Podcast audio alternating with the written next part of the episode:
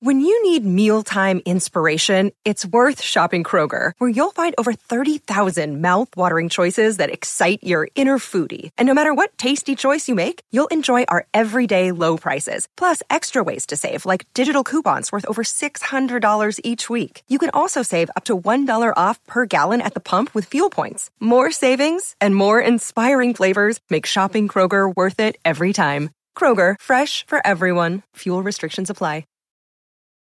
I have an announcement. Uh, Tyler will be the starting quarterback in the game against the Steelers on Sunday. It's a great accomplishment just to be and consider in in the game of the Ravens versus the Steelers. Uh, you just grow up seeing that on TV, uh, just the legendary games that went on, and um, and it's so it, it's so crazy and a blessing. You know, I'm trying to be out there, whatever uh, degree that is. Uh, but yeah, I'm, I'm, trying to get to 100%. I know I keep saying, talking out both sides of my mouth here, but there's just so many variables that go into these decisions, and you're trying to be out there. I, I, I want everything in my body to be out there, but you know, you gotta be smart at the same time. Can you just describe what this week has been like for you overall, personally, professionally?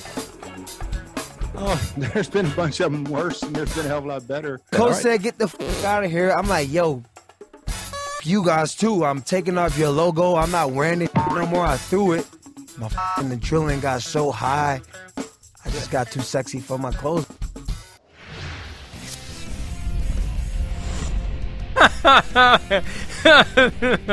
oh boy, Antonio Brown. Hey, Miles, I'm on record. I'm on record all week long before we even knew that oh, Bruce Arians told Antonio Brown get the f out. I'm on record. Somebody comes to me and tells me I'm done before the end of the day. If I'm working in an office, I'm leaving then and there. And yeah. if I did have the same physique as Antonio Brown, I would remove my shirt on the way out the door. I would be too sexy for my suit at that point. To go back to a song that probably is almost as old as you, oh, right? No, said Fred. That's not. Oh boy. Two. We got to get you. We got to get you up on the on the newer Drake track, bro. That's really what he's talking about. It's not just the right said Fred, which obviously is sampling the right said Fred. I'm too sexy, but he is referring to the Drake song from earlier this year, Mike. So just that's why it's good to have somebody on here who's probably you know in the 30 demographic, so that we can make sure that we're hitting the right cultural notes here.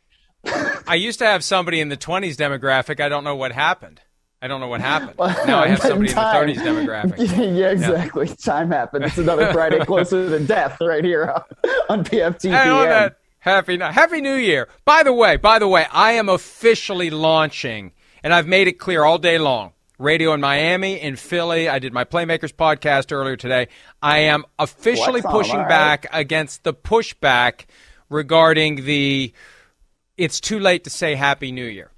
I think that in this world in which we currently live, any well wishes to anyone should be accepted, whatever the back end is. Other than happy appendectomy, happy anything should be welcomed and embraced. I don't care what the calendar says. Happy Thanksgiving, Miles. Whatever it is, whatever it is. So I, am done. Well, you know I'm what? done with the. It's too late to say Happy New Year. Happy New Year. Happy Friday, closer to death. You just said so. This is weird, and you know, so you just said appendectomy, and you don't want to necessarily say happy, happy appendectomy. But a couple of hours ago, I saw on Facebook that a childhood friend of mine has apparently gotten a vasectomy at the age of 30. So happy vasectomy. well, yes. And, and I wonder if you get a deal if you do a vasectomy and an appendectomy in the same procedure. Do they do that? Do they stack them? I don't know. Can you bar? I don't know. Why can't you can you can negotiate pretty much anything else? Why can't you negotiate your surgical procedures? Well, you know, I, I have a couple of elective procedures I could do on top of the one that I need. Like I need the appendectomy. If I throw in a vasectomy, do I get? Can you? Hey doc, can you?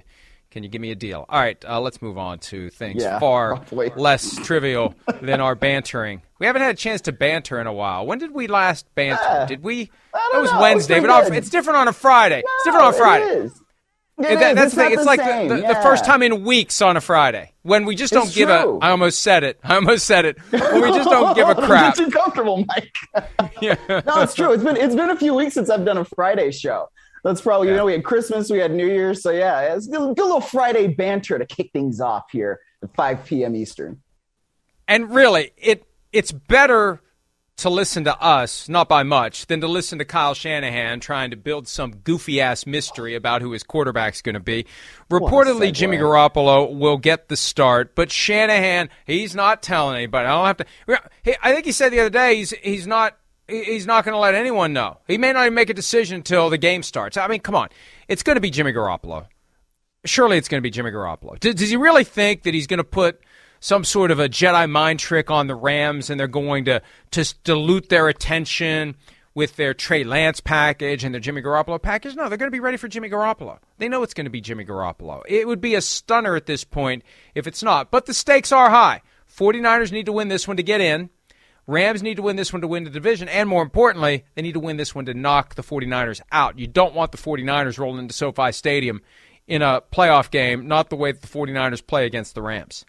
Yeah, no doubt. And, and, it's interesting, too, because there's a way that the 49ers and Rams could play in back to back weeks. So you don't really want that to happen um, if you're the Rams. So, uh, you know, you just, you want to make sure that those dudes are out of it, right? And you want to make sure that you are in it and you're playing your best football and you get that second overall seed. But I, I really don't think that this is going to be some sort of easy game for the Rams. I mean, I think we all know how well San Francisco has played Los Angeles over the last few years. Jimmy Garoppolo actually has not lost a start to the Rams. Now, one of those starts, he's 5 and 0. And one of those starts came in 2017 when it was week 17 and the Rams were resting all of their starters. So I don't know how much we really want to play into that. But there is something that really goes well with Jimmy Garoppolo playing against the Rams and the way that Kyle Shanahan knows Sean McVay how to defeat that defense. It's going to be a really interesting game, I think, this week. Yeah, it's funny. Shanahan and McVay were together in Washington, and it is obvious that Kyle Shanahan learned a lot more about Sean McVay during their shared time together than McVay learned about Shanahan because. Mm-hmm. Shanahan has dominated McVay, but McVay's the one who's made it to a Super Bowl. McVay's the one who's got the better team now. And I'm sure the 49ers would still rather play someone else, especially since the Rams have won five games in a row and they won the last two without playing very well. This is going to be a tough, tough battle for the 49ers to get in. And the other teams in the postseason field, with the exception of the Buccaneers, who probably don't want to see the Saints, the 49ers and the Rams. The Rams don't want to see the 49ers, and other yeah. teams in the NFC field don't want to see the 49ers because they're capable of beating anyone in the current NFC playoff field, Miles. Yeah, I, I, definitely think so. Look, I mean, you get uh, Nick Bosa going against any sort of offensive line pass protection, he can really, really wreck somebody's day. And the way they run the football with Elijah Mitchell, with Samuel, and the way he can also make plays in the passing game, they are a dangerous team going into the postseason. So, yeah, this is one that they obviously need in order to get there. And I really don't know if they're going to win or not, but I kind of think that they will, Mike. I really do. The Baltimore Ravens will go forward this weekend with Tyler Huntley as the starting quarterback. Lamar Jackson will miss his fourth straight game with an ankle injury. Um, I asked Von Miller last week after the Rams beat the Ravens how Huntley and Jackson compare. And and he thinks there still is a gap between the two cuz some people are thinking maybe Tyler Huntley can play his way into this job that maybe, you know, he's a more affordable option and they don't know what's going to happen with Lamar's contract and they can't really get Lamar's attention to engage and negotiate, but here's the reality. He has hurt himself this year by not doing a deal before the season. Now the Ravens are going to be a little more leery a little more hesitant, and they have a built in alternative in Tyler Huntley who has proven himself. The first order of business for Lamar, for Lamar Jackson after this season should be to hire an agent and stop the bleeding because he's in a lesser bargaining position than he would have been before the season. And he needs to get it turned around before he goes into the the option year of his rookie contract. Well, the other thing too is that at this point I'm just not necessarily certain that I'd pay Lamar Jackson $40 million a year, right? And, and I don't think that that means Baltimore doesn't want Lamar Jackson. Lamar Jackson's a great player. When you see him play, he is a great player, but he was not great over the last few weeks of the year. I mean, it just, his last few starts, we just did not see the same kind of quality player that I think we've all come to expect from Lamar Jackson. I mean, you think about it, in his last seven starts, completion rate 62%, threw eight touchdowns to 10 interceptions, also took 25 sacks. And even though he rushed for 426 yards, it's five and a half yards a carry. And when he was the MVP, he was at 6.9. Right? So you can't say the performance hasn't dipped. And I think that when you're talking about maximizing value as a player, that's what you always want to do. The time to get that contract done was last offseason, right? After that Josh Allen deal, Mike, you've said this before. Basically, Lamar Jackson could have said, taken that contract and slapped it on the table of Eric DeCosta and been like, hey, man, give me this or give me a little bit more than this because I've won an MVP and Josh Allen hasn't.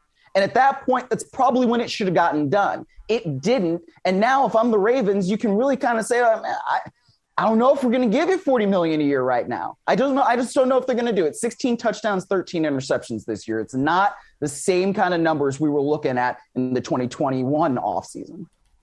And I think all the way back to week one, the Sunday Splash report from Schefty, that goofy myth making with Lamar Jackson. He's so locked into football, he won't negotiate his contract. He's not thinking about his contract. Well, all the more reason to hire an agent. That's right. why you do it, right?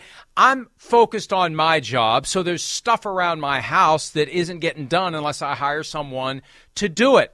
I mean, I hey, I'm sorry, sorry, honey, I can't, you know, I can't cut the grass because I'm so locked onto my job. That's fine but the grass isn't going to get cut unless I hire someone to cut the grass. And Lamar Jackson isn't going to get a contract done, which needs to be done, if he doesn't hire someone to do it for him. And this whole penny wise, pound foolish nonsense, spearheaded by guys like Russell Okung and Richard Sherman, it is poisonous to these young players who are too young, naive, and inexperienced to understand that, yeah, they don't want to pay one, two, three percent to an agent. But if that agent is going to get you a much larger pie and get it now so that the net that you have, so that 97% of the much larger pie is more pie than you're going to get on your own. How hard is that to understand? But there's this weird subculture among some players, and they're trying to push it. It's not enough for it to be this is my decision and it's good enough for me. Guys like Bobby Wagner, their attitude is this is my decision, it's good enough for me, and it kind of worked for him. He was able to negotiate a good contract for himself with the Seahawks.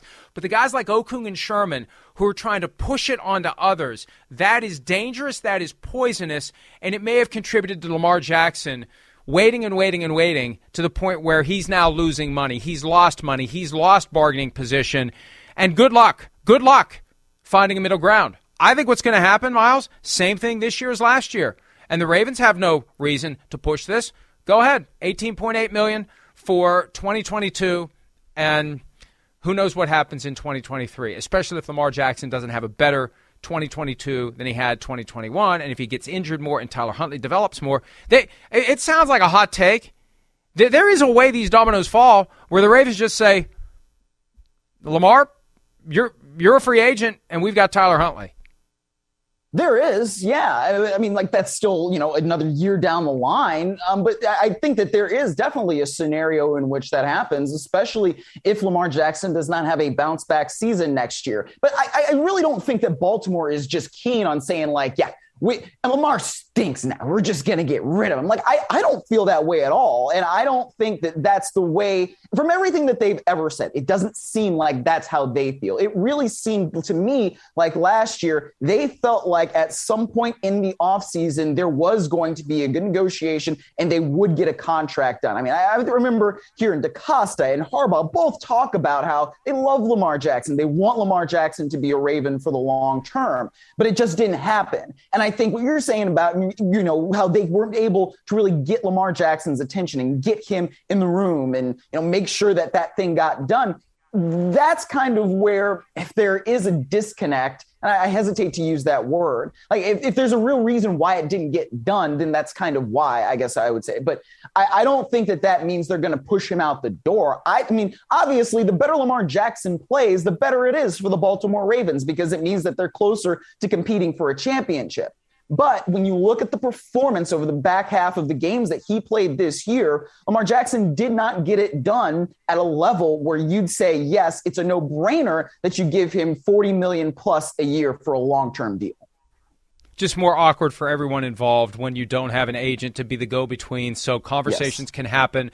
Tough things sometimes need to be said. It's a very, very difficult spot for the Ravens to be in. And they haven't been able to move this thing off of square one. In Cleveland, there is lingering concern and questions about whether or not Baker Mayfield will be the long term quarterback. And in recent days, there's been some dust up, some reporting from Mary Kay Cabot of the Cleveland Plain Dealer, who has been covering that team forever regarding the possibility that Baker Mayfield has some dissatisfaction as it relates to the relationship with Kevin Stefanski, the state of the offense. So, with that as the background, Kevin Stefanski confronted today during, not confronted in an angry way, but asked the question today about the relationship between himself and his quarterback, Baker Mayfield. What is your relationship with Baker now? Is different than last year? Yeah, I would say it's it's no different, uh, Jeff. Good relationship. I don't know. Say what you got to say, right? Do what you got to do. I don't really. see. well, I don't know what that is. J.J. Watt all of a sudden shows up onto the screen uh, with the uh, back. By the way, we'll get to that I think at some point. But um, I, I, you know, look, Kevin Stefanski got to say what he's got to say. Yes. Uh, he's not going to come out and say it's a completely dysfunctional relationship right now, and I don't know what I'm going to do. Do any of you have advice on how to handle this guy? You've seen how he can be, right? But but see, my my take on this has been we've seen just enough flashes of that prickliness, and I'm not calling him the word without the ly when I say he's prickly. Let's be important. It's, I'm saying he is prickly, not he is a. Never mind. But got it. We've seen enough of it to cause the reasonable person to say, "Boy, I bet he's a handful." Behind the scenes. I bet he's not bashful about speaking his mind and making demands. And it's fine if you got pelts on the wall or the horse or wherever the pelts properly go. Sims and I debate that all the time. If you're winning championships, you can get away with it. When you're a middle of the pack guy at best, can't get away with it. And there's going to be a point where the organization says, maybe we can do better. And even if we don't do better, maybe we can have someone else here that removes some of the drama that's been lurking behind the scenes. Well, I mean, they have Case Keenum, right? I mean, how if, if they just gone with Case Keenum instead of Baker Mayfield, how many games would they have won? Case Keenum at least takes care of the football for the most part, right? Would he throw four picks against Green Bay? We'll never know really the answer to that. But I, I think you know when you got a QB who is of the generation that he is, you know, he's a young dude and he is prickly. That's that's his personality. He's always been that way. It's part of what made him a number one overall pick because he just has that attitude of, look, I'm going to be me. I'm going to do whatever I have to do um, to be successful. And then he calls out Mary Kay Cabot for saying it's clickbait. And look, Mary Kay Cabot has basically been covering the Browns for almost as long as I've been alive. And this has been longer, I believe, than Baker Mayfield's been alive. And it's not, you know, so I just, when you get the cavalcade of also uh, old Browns QBs coming after it, like quote tweeting that, and you get Brandon Weeden being like, "Oh yeah, it's true," and DeShone Kizer of all people being like, "Yeah, it's true." Mary Kay, eh. like these dudes are terrible quarterbacks. Like, I'm sorry, was Mary Kay supposed to say something nice about DeShone Kizer when they're going 0 and 16? You know, and Brandon Weeden's not doing anything but throwing picks and th- overthrowing guys. Is Mary Kay supposed to write something nice about you? What's going on here? So this whole thing was just like weird to me. And as it relates to Kevin Stefanski, man, I, I don't know what he's supposed to say either, other than that. I mean, that's not a very long sentence that, that or not a very long answer there. So we'll see what happens. But uh, to me, I don't even know that like Baker Mayfield really looked terrible with that reporting from Mary Kay Cabot because there clearly were issues on offense and with the way that the things were handled behind the scenes this year. That that's not a secret. So yeah, I mean he's kind of taken his power back, and if he wants to request a trade, he certainly has the right to do so. That's a good point, Miles, because the report from Mary Kay Cabot that set off Baker Mayfield that if he doesn't get assurances that things are going to change or relates to the offense, he's going to ask for a trade. That was more tame, much more tame, I think, than her report from a few weeks ago, where she detailed six or seven different reasons to explain why he said that there are some internal issues that have been problematic because right. it was all over the place. It was the offensive design and play calling. It was the fact that guys took sides with Odell Beckham Jr. and there's still some lingering resentment toward Baker Mayfield. It was that people on the Browns in-house radio program dared to criticize Baker Mayfield. Although, hey, if they're all going to be employees of the same company, there is something to be said for not calling the guy out. It's one of the one of the flaws in having in-house media. But there were all sorts of things, and he never said boo about that. He never said a word about that. That's when he should have been far more prickly than this. I, I feel like he just right now is feeling frustrated and he knows that this thing potentially could fall apart. But I think it's in his best interest to have the door open for the possibility of him wanting out because they may want him out. And if they want him out, it's far better for him if it looks like he wanted out Miles. Let me let me ask you this. Let me ask you this. Let me ask you this. I, am I'm I'm accessing Miles Simmons, the Browns fan, not Miles Simmons, okay. the objective reporter. Miles Simmons, right, the so Browns fan. Do you do you want Baker Mayfield back next year? Oh boy, what's the alternative? Right? I don't know what the alternative is. You know, because if Baker Mayfield is healthy and if they're able to work things out, then yeah, if you give him some better weapons on the outside, I mean, none of the Browns wide receivers really scare anybody. Jarvis Landry, you know, God love him, like he's a good player, but I don't think he is the kind of number one caliber receiver that makes defensive coordinators stay up at night. I don't think they've really got a weapon at tight end that makes defensive coordinators stay up at night. The, what makes defensive coordinators stay up at night for the Browns is the running backs and Nick Chubb and Kareem Hunt. And Kareem Hunt hasn't been healthy all year. So, I, I mean, I don't think that Baker Mayfield should necessarily be not upset over the way things worked out offensively. There were some clear issues with the Browns, and it was not just all on him. You know, when they're not scoring basically more than 17 points a game, that's not all on the QB. We've seen Baker Mayfield play well before. I don't know if it was just the injuries that made him so much worse this year, or the play calling, a combination of all of it. Um, but you know, unless there is a clear upgrade, I mean, like he's not a horrible quarterback. He's just average, and you need him to play at that level where he was in 2020, where it's more like above average to actually good. I thought it was a yes or no question. But that's okay. I appreciate the explanation, and I think I think wait a minute. your point is this: we got to go. We got to take a break. I know. No question, we got to take a break. Right, okay. We got to take okay. a break. We got to take a break. We got. But I think what you're saying is they should keep all options open and they should look around and make a decision yes. as to what else is out there before they decide to keep Baker Mayfield. We're going to take a break. Antonio Brown did some talking about his friend former friend, possibly Tom Brady. We'll discuss that next on PFT. PM. Want to make mom's day? Get to your Nordstrom Rack now and score amazing deals for Mother's Day, which is Sunday, May 12th. Find tons of gifts from only $30 at Nordstrom Rack fragrance, jewelry, luxury bags, activewear, beauty, and more. Save on Kate Spade New York, Stuart Weitzman, and Ted Baker London. Great brands, great prices. So shop your Nordstrom Rack store today and treat mom to the good stuff from just $30. Tom is actually my friend, one of my close friends. Because when I say you, I'm your friend, that mean I got your back. That mean to me though, that's what a friend mean. You know, we play professional sports. Like, not everybody in sports gonna be your friend. Tom Brady's my friend. Why? Because I'm good football player.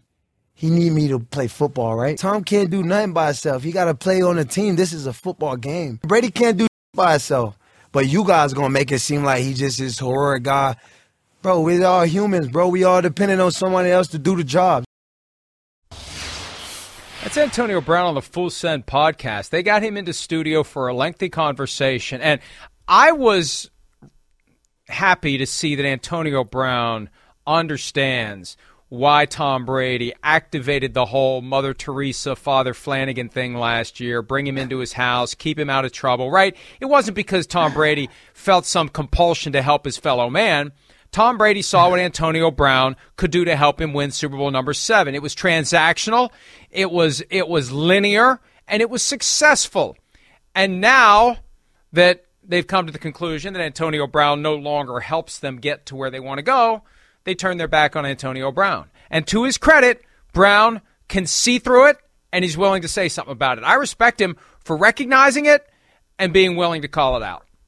Yeah, sure. I mean, I just wish somebody would have me on a podcast like that. I mean, not that I haven't been fired from PFT yet, but my God, I'd say the same kind of stuff about you. Mike Florio can't do anything without the rest of us. He just likes PFT. I mean, what's PFT going to be without the rest of us, huh? Just Mike Florio but, and everybody wants to crown no, Mike Florio. No, but but but but you know what? there is a lot of wisdom in what he said for a guy there that is. we no, think. Totally well, a guy that the Buccaneers want us to think is completely unbalanced and irrational.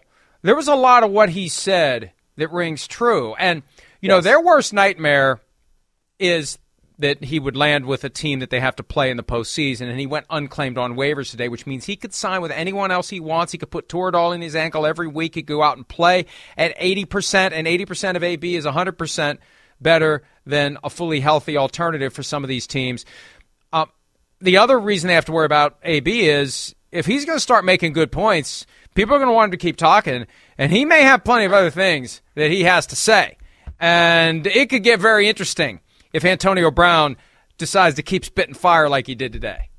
Well, yes, but like, okay, so I, I went and I did listen to that whole thing, which was very lengthy, but fortunately, God made, you know, YouTube clips that can go at 1.75 speed. So it, you know, actually made Antonio Brown sound like he was talking in a normal cadence. But one of the weirdest things that he said, and like, this is kind of the delusional part that I think is maybe going to keep teams away from him, is he was talking about the fact that his salary wasn't guaranteed. You know, Rob Gronkowski has guaranteed money and all this different stuff. I'm paraphrasing here, but what he basically said was, they called me to win a Super Bowl after I just came off suspension. Why am I on a prove it deal? It's like, dude, you answered your own question. You just came off suspension. So like, what, what do you what do you mean that like your money should be guaranteed if you just came off a suspension? You can't be trusted to not go off and do something crazy. Now, again, if he's, you know, on the sideline and he gets fired, like, yeah, I can really kind of understand the the adrenaline of that and throwing off the shoulder pads and then running off the field and acting as as he did, just because that's a crazy situation.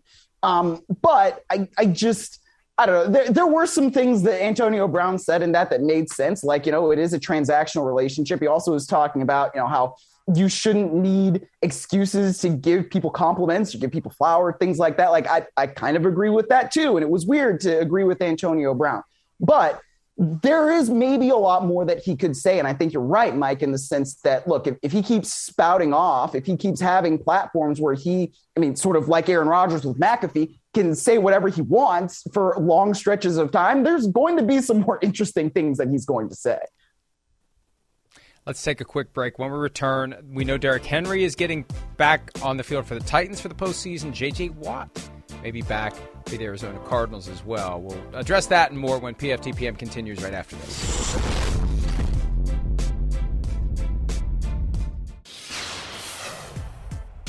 Here's the JJ Watt tweet that we flashed earlier just to see if you were paying attention.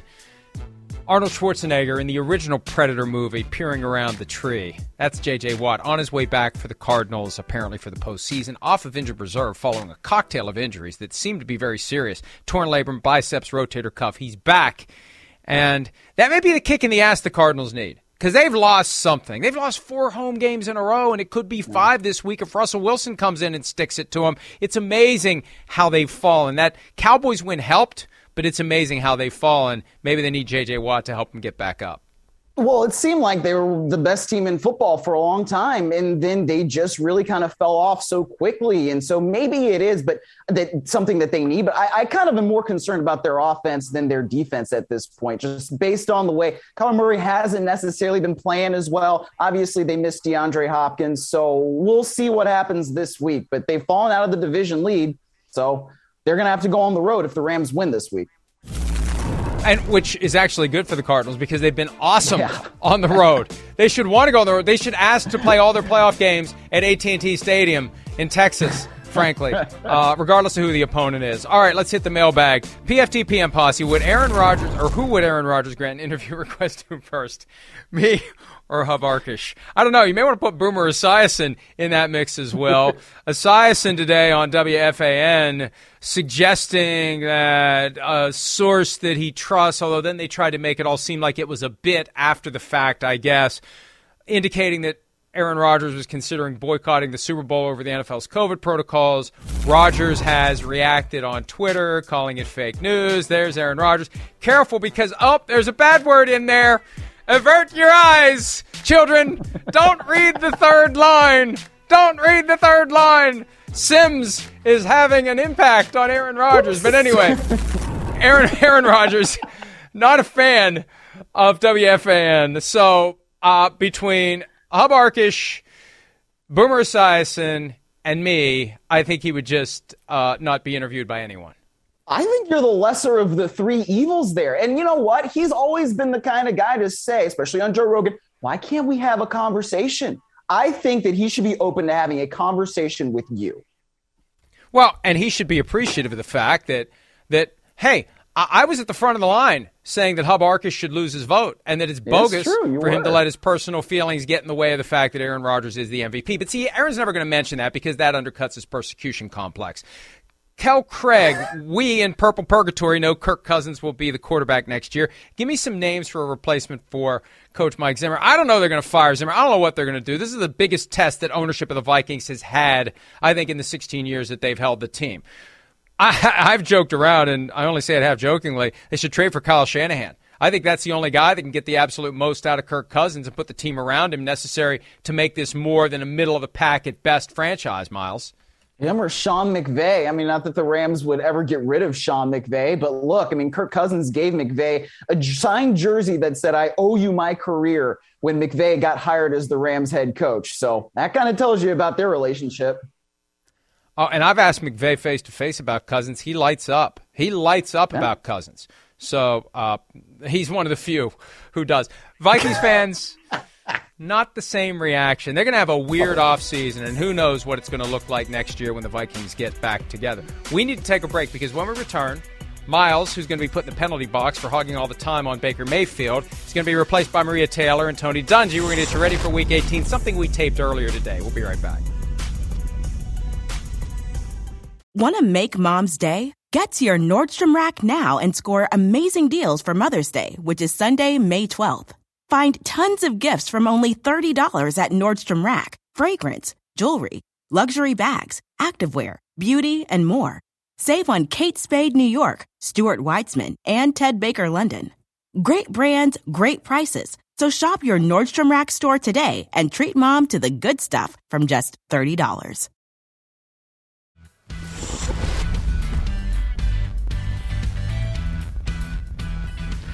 Hello, everyone. I hope you're having an amazing week. Maria Taylor alongside Tony Dungy and Mike Florio. And guess what, guys? We are back like we never left for a Week 18 preview, closing out the regular season together.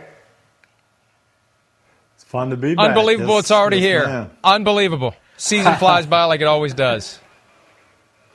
It does. And, you know, obviously at the end of the season, we're all just kind of waiting to see what games had the most implications. So we've kind of like pulled out a few. We've also figured out what games Mike and Coach want to really talk about. And let's start with the Saints and the Falcons because it's an opportunity really for the Falcons to spoil things for their division rivals. Obviously, it's a heated rivalry. They don't like each other. The Saints are coming to Atlanta with an opportunity to play themselves into the playoffs. And why wouldn't the Falcons want to spoil it? So, coach, when you think about this matchup, though, we know the Falcons went on the road and got the victory in New Orleans uh, already this season, but there was a different quarterback at the helm. The, the game looked a little bit different. What changes in this iteration of Falcons Saints? Well, the Saints' offensive attack definitely will be different uh, now. Um, and, and, that is a, a big issue. But I, I, think Arthur Smith and the Falcons, from their standpoint, hey, let's finish the season strong. Let's build into the 2022 season. Here's a team we're playing against that's trying to get in the playoffs. We're not there yet, but we can show that we belong. Let's go out and win this game. And I, I think that's going to be the Falcons' point of view. Yeah, and absolutely. When you can throw a wrench into a division rival's opportunity to get to the postseason, and there is real hatred between the Falcons and the Saints. I remember a time not that many years ago where the Saints, I think, came to Atlanta or the Falcons went to New Orleans, but there were eggs involved. I think it was the Saints in Atlanta. They egged the buses at the airport. That's how much how much animosity there is. And it's amazing what the Falcons have done this year. Now, when they lose, they don't mess around. They get blown off the field, but they've won 7 out of 16 games and to finish eight and nine in a season where I don't know what we expected, but we sure didn't expect eight wins. It's a great way for Arthur Smith to start his time. Terry Fontenot is the GM, trying to turn a team around that was in a horrible cap situation, moving in the right direction, and they could be contenders for a postseason berth next year. And this is the right way to enter the offseason, getting a win and keeping the Saints out of the playoffs. Well, it probably doesn't hurt that we've seen some uh, superstar performances from rookies like Kyle Pitts and Patterson. Um, but Pitts just returned to practice. I believe it was limited. So what does that mean for the Falcons if one of their superstar, you know, receivers, tight ends, is not able to take the field against the Saints, Mike? Well, it's going to be a huge impact because we've seen what Pitts has done, especially because it took him a few weeks to get going, and he pulled up with that hamstring injury on Sunday against the Bills when he was in the midst of having what could have been a really good game in the snow in Western New York. So it's going to to make it easier to focus on taking away Cordarrelle Patterson if you don't have to worry about Kyle Pitts, and it makes it easier for the Saints, who have a very good defense. And look, all the other playoff teams in the NFC field should be rooting for the Falcons in this. Although, you know what? I don't know who you're better off with the Saints or the 49ers. Either way, you're going to have a team that gets into the playoffs that can really screw things up for the teams that are winning divisions and sitting back and waiting to see who comes to town. We know the 49ers can beat anyone, but we know the Saints can too. I think either of those two teams, whichever one gets in, could be very dangerous when it's time to, to play those playoff games. Maybe the playoff team should just be happy that both of them aren't getting in, that it's only going to be one of them. Mike, I, I, can tell you one team that's rooting for the Falcons this week, and that's Tampa Bay. They don't want to see the Saints again in the playoffs. and we don't need to see them either because we, we definitely picked the wrong team when we had them on Sunday Night Football. The Saints got us all together, and only Drew Brees got that pick right. Um, all right, Mike, you brought up the 49ers, so let's talk about their visit to SoFi. Uh, it's a Rams team, obviously, that is looking to clinch the NFC West. The opportunities are out there. We've seen up and down play from Matthew Stafford. We've seen amazing play from Cooper Kupp. And the quarterback situation with the 49ers, we would love to get some clarification on because will it be Jimmy Garoppolo? Will it be Trey Lance? And obviously that makes a difference moving forward. But, coach, when you think about the headline of this game, uh, what stands out to you? Well, I think it's the, the mojo that the 49ers have had over the Rams. Doesn't matter what the records are. The Rams, you know, had a Super Bowl team a couple of years ago, but they have struggled with the 49ers. And it's just that physical run offense. They run right downhill, right at Aaron Donald and that defensive line. They don't get into obvious pass situations. And they've got enough pressure package uh, on defense to pressure Matthew Stafford. So uh, this is going to be an interesting game the, the Rams should win it. You know, you feel like, gosh, they're in the driver's seat, but they have struggled with the 49ers. Jimmy Garoppolo was limited in practice Wednesday and Thursday, and it looks like they are leaning in the direction of giving him the opportunity. This is a big game. They've won five in a row against the Rams, as coach said. But the Rams do have that extra incentive. Knock the 49ers out for the same reason the Buccaneers don't want the Saints in the playoff field, the Rams shouldn't want the 49ers. You don't want to come across a division rival with your entire season riding on it. And this is the opportunity for the Rams to keep the 49ers out and not have to worry about them again. The 49ers, for whatever reason, have been able to master the Rams. I think it helps that Kyle Shanahan knows the way Sean McVay coaches. They were together in Washington. McVay worked for Shanahan, and I think Shanahan took much better notes on McVay than McVay took on Shanahan because Shanahan has had the better of McVay. But now McVay's got the best team he's had, even with Stafford being up and down. Von Miller has started to come into his own as a member of that defense. Odell Beckham is getting better and better every week. Those midseason acquisitions are finally starting to pay off five straight wins. And the last two, the Rams haven't been very good, and they still won those games. That has to give them a ton of confidence going into this game and the playoffs. I have a question for you, Coach. Are you more concerned with Matthew Stafford's throwing three picks or the way that he was able to establish the comeback and throw, you know, two darts in the fourth quarter to win the game, even though he put his team into a hole? Uh, I don't know. What concerns you most, or what have you seen in his play as of late? Well, I, I think if I'm coaching, I, I, feel like I can coach those interceptions out of him and say, hey, we've got to take care of the ball early in the game. But if I'm behind and uh, we've got to come back in the fourth quarter. You can't put that into a quarterback. Matthew Stafford's got that, and I think Sean McVay is going to feel good about that. No matter how we play, if we're close at the end, Matthew Stafford, Odell Beckham, Cooper Kupp, Van Jefferson, these guys can, can make the play for us to win the game in the fourth quarter. So I think Coach McVay is feeling pretty good about Stafford, even with the interceptions right now. Your thoughts, Mike? Um, look, I, I, I agree uh, completely with where this is all going for the Rams. They're moving in the right direction. And Stafford, the question is this he's never played in games like this in his entire career. He's had a handful of playoff games, they've lost. The, the Lions have never been a front runner. They've never had that pressure. This is all new to him. And I, I, I think that it's incumbent on Sean McVay to challenge him, to push him, to test him, to get him ready for what he's going to face. Because I feel like that's what's gone on the past couple of weeks.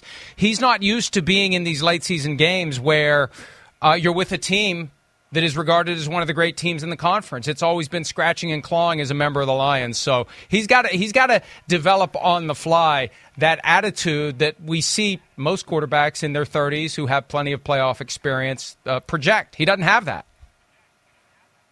But that's where I feel like he should be okay going into these playoffs because he has never gone in with the best team. Now you, you say, hey, I'm playing a playoff game, but I've got a better team and that that's got to relax you a little bit. Um, in the past, when he's gone in with Detroit, I've got to make plays. I've got to win this game. I've got to do this. He's got so much around him now. I think he can relax. I, I think we're going to see the best Matthew Stafford in the playoffs. I really do.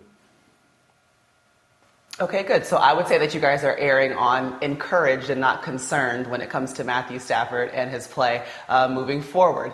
Okay, obviously there's going to be a lot of concerns when we talk about the Jaguars, but let's talk about the Colts coming into town and trying to do something that they haven't been able to do in six tries, and that's get a win actually against the Jags in Jacksonville, which is an interesting stat.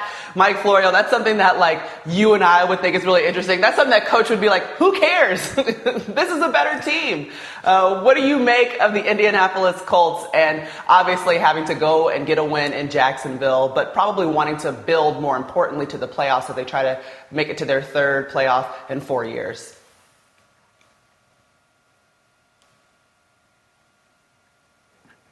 Well, I'll say this. I'll start. The Colts should win this game, but it's not going to be as easy as people think. Even though Jacksonville hasn't won many games, they don't have a great team. I remember 2003. Uh, my I was with the Colts. We're in the same situation. We're playing Houston expansion team. All we had to do was win the game. We're going to win the division should win it easily. We were behind the whole game, had to score twice in the last three minutes to win the game.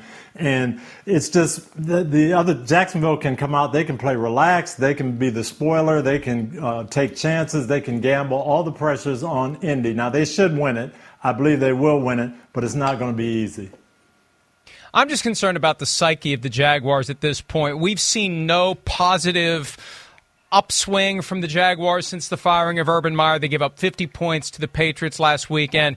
I kind of feel like they're just checking the boxes to get to the offseason and figure out where they're going to go from here. It's kind of an indictment of Darrell Bevell as the interim head coach that they haven't had any type of a positive bump following the departure of Urban Meyer. And uh, I, I, don't know how many fans are going to show up dressed in clown suits on Sunday, but that's become a thing for the Jaguars. Fans aren't happy that Trent Baalke's already been ordained as the GM moving forward, and there's been a big push this week. So I don't know how that swings for the Jaguars, but it is going to be a potential reality. And and I put it I put it this way, Coach: if the Colts can't beat a two and fourteen team to punch a ticket to the playoffs. Then they got no business being in the playoffs. That's the ultimate litmus test. If you can't beat a team that is that low, that is that downtrodden to get in, then you don't want to play an actual playoff team on the road the following week.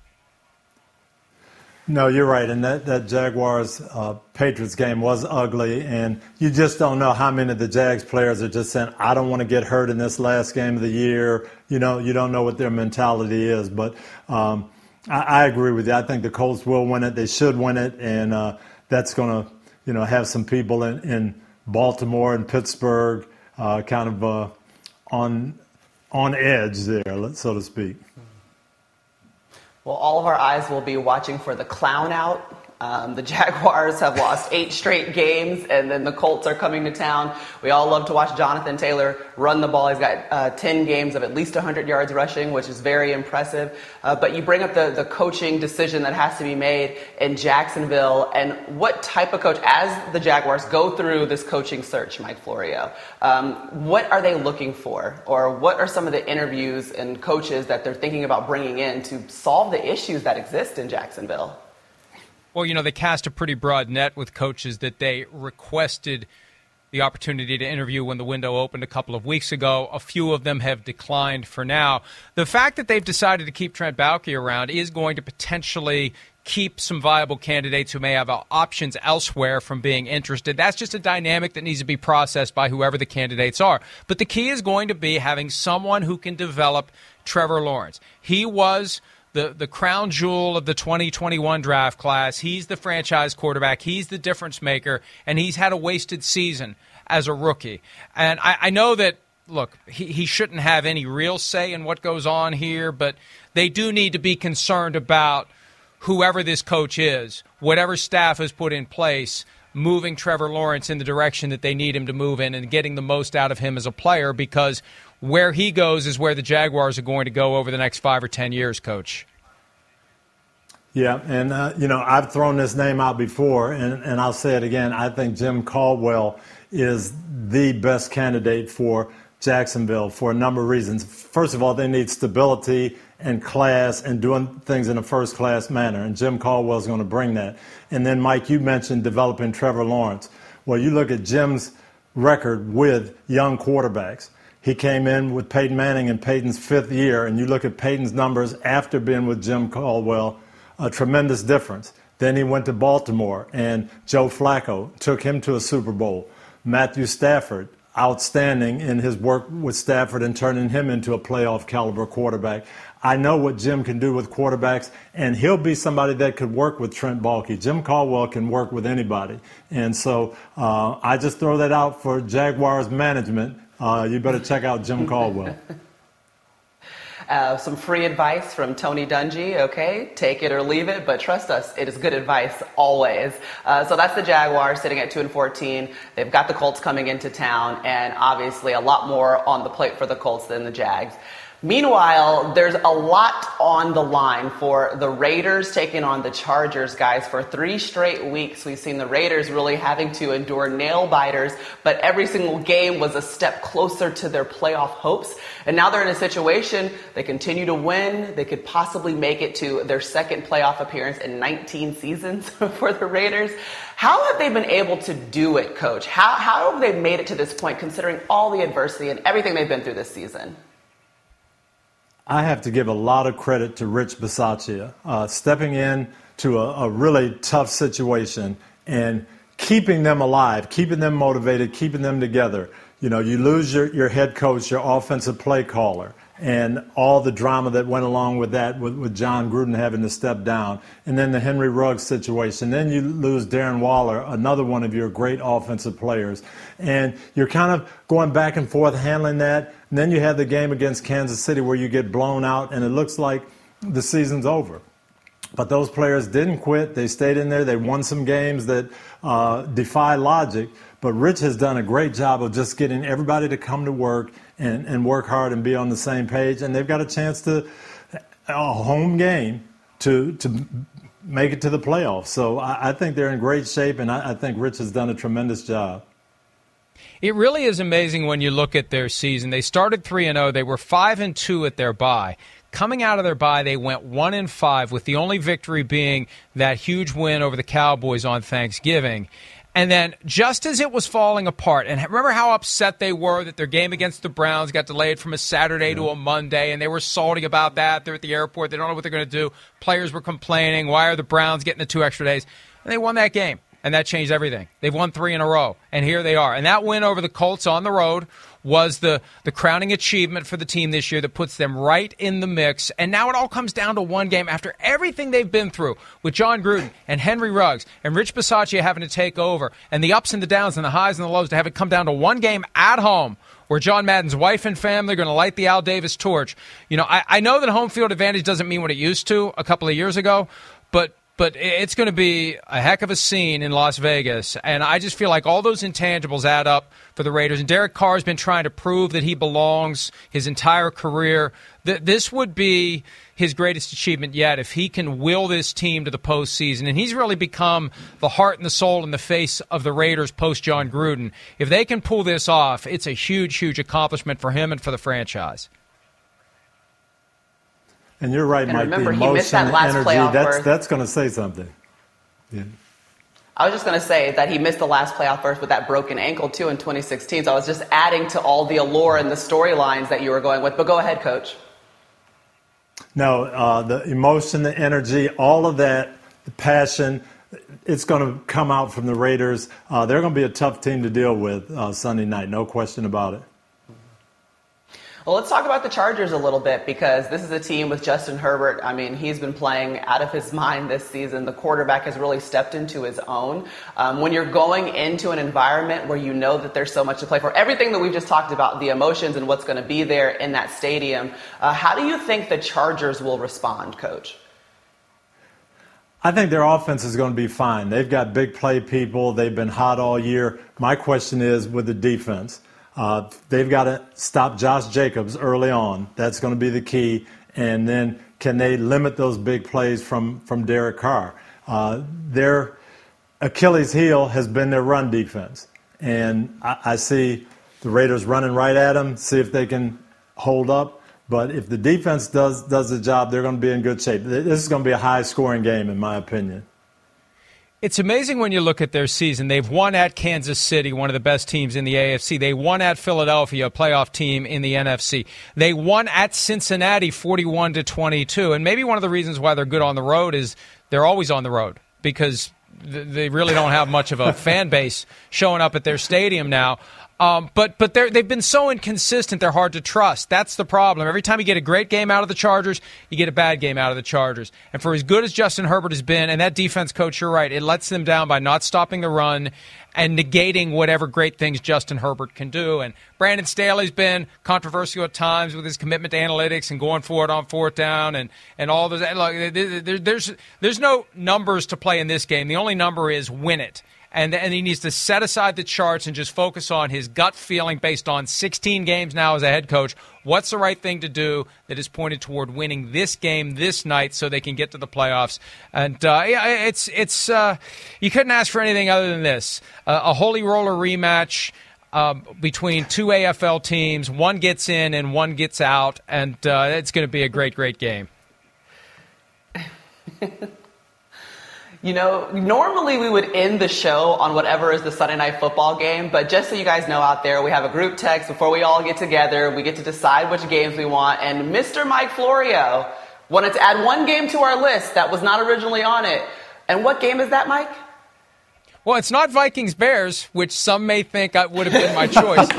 it's I, I, I just I, I for for the final game of Ben Roethlisberger's career, unless the Jaguars beat the Colts and the Steelers beat the Ravens. He's got to go to Baltimore. And the Steelers have been abysmal away from home this year. They haven't won a road game since October 31 at Cleveland. They're great at home. They hadn't lost at home and haven't lost at home since week three against the Bengals. They had that one tie against the Lions. All the rest have been wins. But for as great as it was on Monday night, and as special of a moment as it was, with everything that went on with the Ben Roethlisberger appreciation, this is going to be the exact opposite. And I'm sure now, and, and my guess is when he made it known that this is this is it for him, he did it understanding that he's writing a check that you know he's going to have to he's going to have to honor with the last game of his career at Baltimore. They're bringing Terrell Suggs in to honor him. He's the guy that sacked Ben Roethlisberger more than anyone else. The Ravens hate the Steelers. The Ravens are going to want to make this day as miserable as it can be for Ben Roethlisberger, and uh, I, I think they're going to succeed. And it's going to be 180 degrees different from what we saw on Monday night when the Ravens get their last crack at Ben Roethlisberger, coach. Yeah, it will definitely not be warm and fuzzy. They will not be rolling out, uh, you know, uh, lawn chairs and uh, those kind of gifts for, for Ben on his farewell tour. This is going to be blood and guts, and uh, th- those Ravens would like nothing more than to get a win over Ben Roethlisberger in his last game. Well, I love the fact that we get to end week 18 with blood and guts. Like, there's nothing else that can top our entire end of the regular season preview than those two words. And we're going to bring all of that to you on Football Night in America starting at 7 Eastern on NBC. And of course, a great Sunday night football game coming your way with the Chargers on the road taking on the Raiders. Thanks so much for joining us, guys. Everyone have an amazing weekend, and we'll see you on Sunday. Thanks, Maria. All right. See you Sunday.